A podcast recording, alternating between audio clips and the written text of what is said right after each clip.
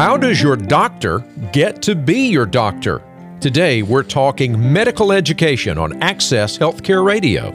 Welcome to the Access Health Radio Show. I'm Dr. Brian Forrest, and this week we will be answering a lot of questions that people have had about what type of school and training medical professionals get. And we'd like to acknowledge the companies that support the program. Thanks to Marley Drug in Winston-Salem for supporting our show. They mail order generic medications directly to your home with free shipping at costs that are often much lower than even the big box or retail pharmacies. Check them out at marleydrug.com.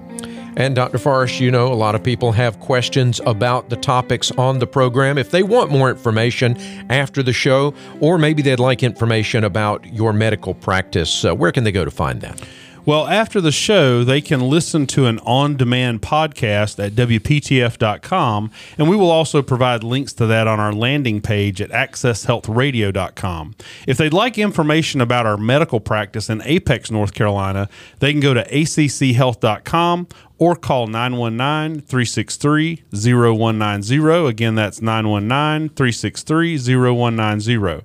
And if listeners want to send general, non emergent questions and possibly have their question answered on the show, they can go to our website at accesshealthradio.com or send an email directly to accesshealthradio at gmail.com with their contact information.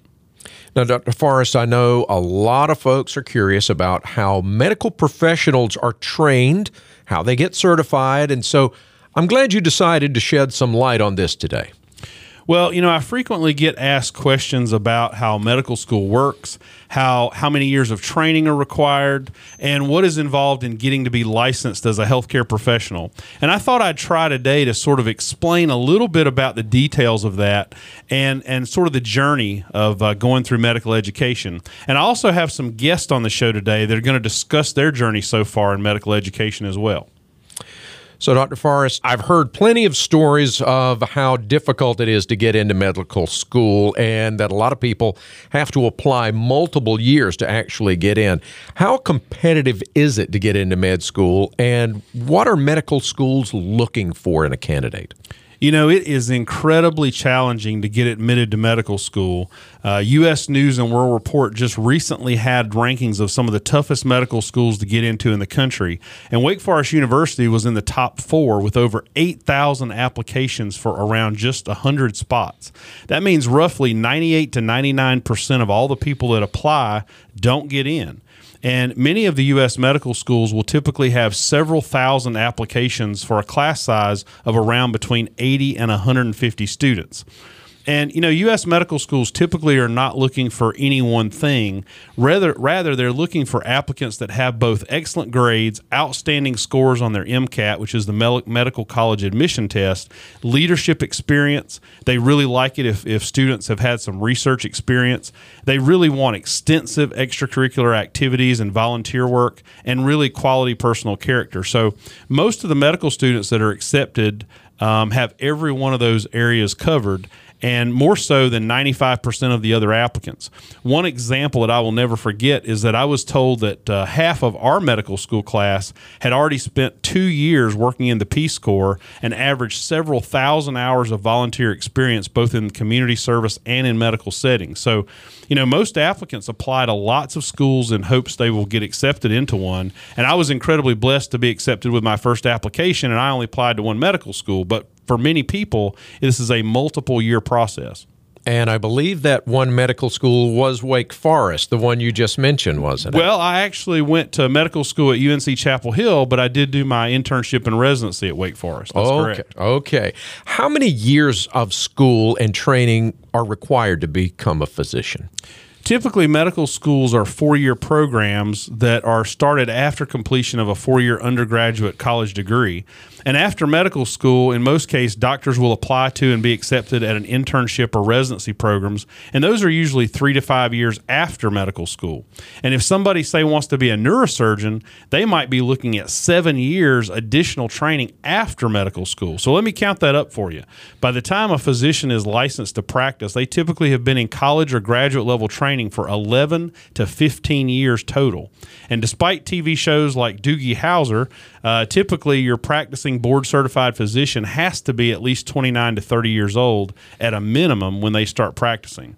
Uh, there was one person in my medical school class that didn't start until he was in his 40s and was not even going to start practicing medicine until he was over 50. Wow, so that, that's a lot of schooling, a lot of time and effort that's put in. Now, what about other medical providers, uh, physician assistants, and nurse practitioners? What does their training look like?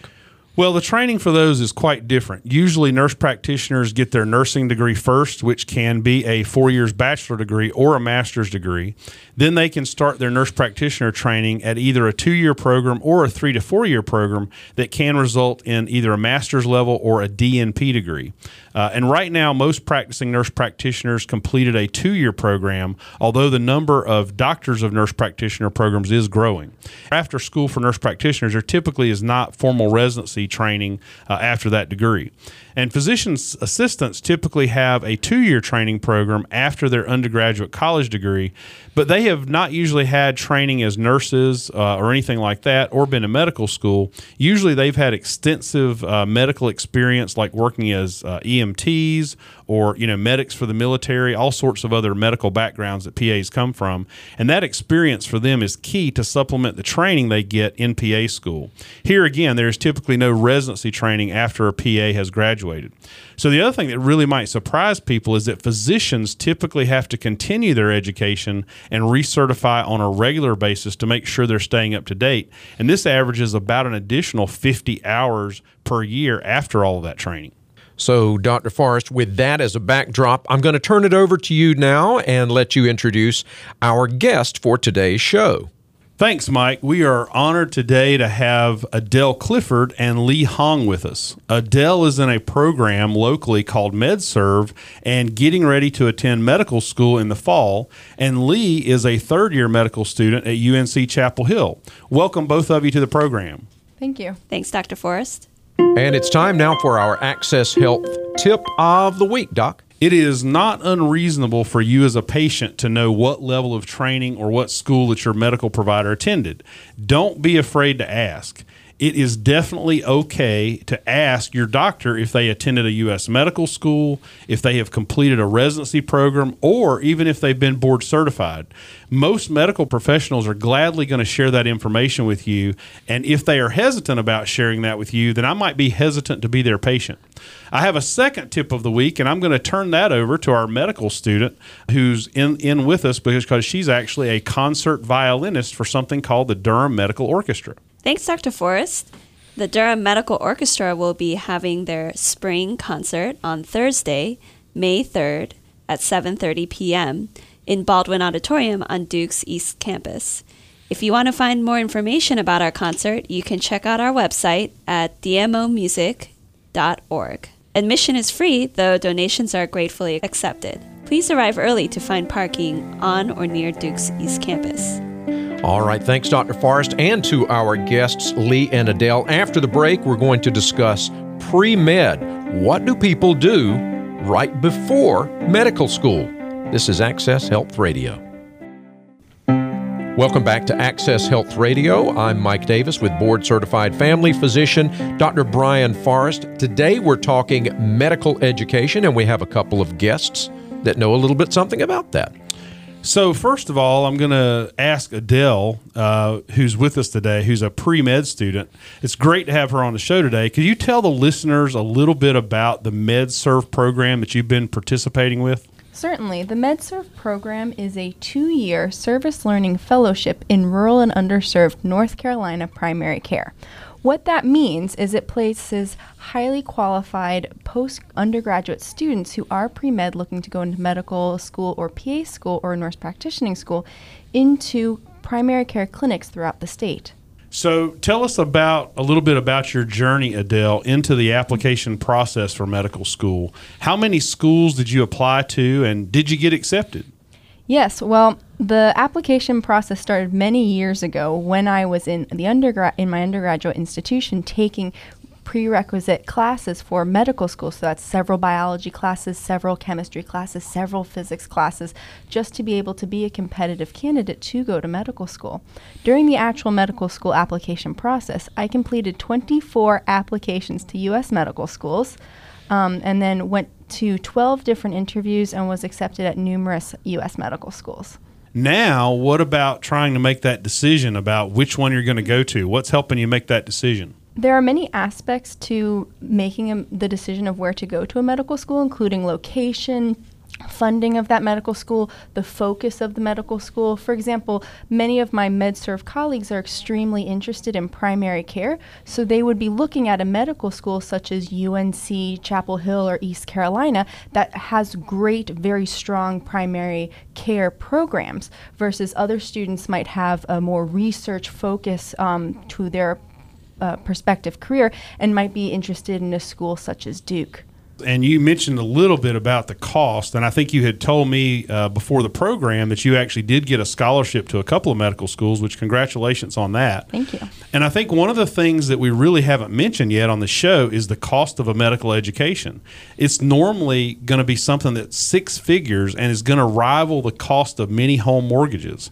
So if students do not get scholarships, they often face debts that they may not be able to repay for decades. It is really terrific that because of Adele's qualifications in academics, she's been able to get some of those scholarships, but that is the exception rather than the rule. Thank you very much to our guests and Dr. Forrest. After the break, we're going to continue this conversation about what medical school is really like. And our Access Health Radio Trivia of the Week is on the way. Welcome back. This is Access Health Radio. I'm Mike Davis with board certified family physician and CEO of Access Healthcare in Apex, Dr. Brian Forrest. We're talking medical education today. And Dr. Forrest, it's time for our trivia of the week.